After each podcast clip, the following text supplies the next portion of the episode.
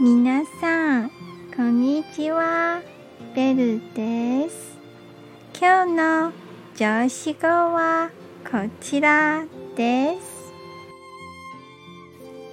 一个人最大的悲哀，不是身体的衰老，而是心灵的冷漠。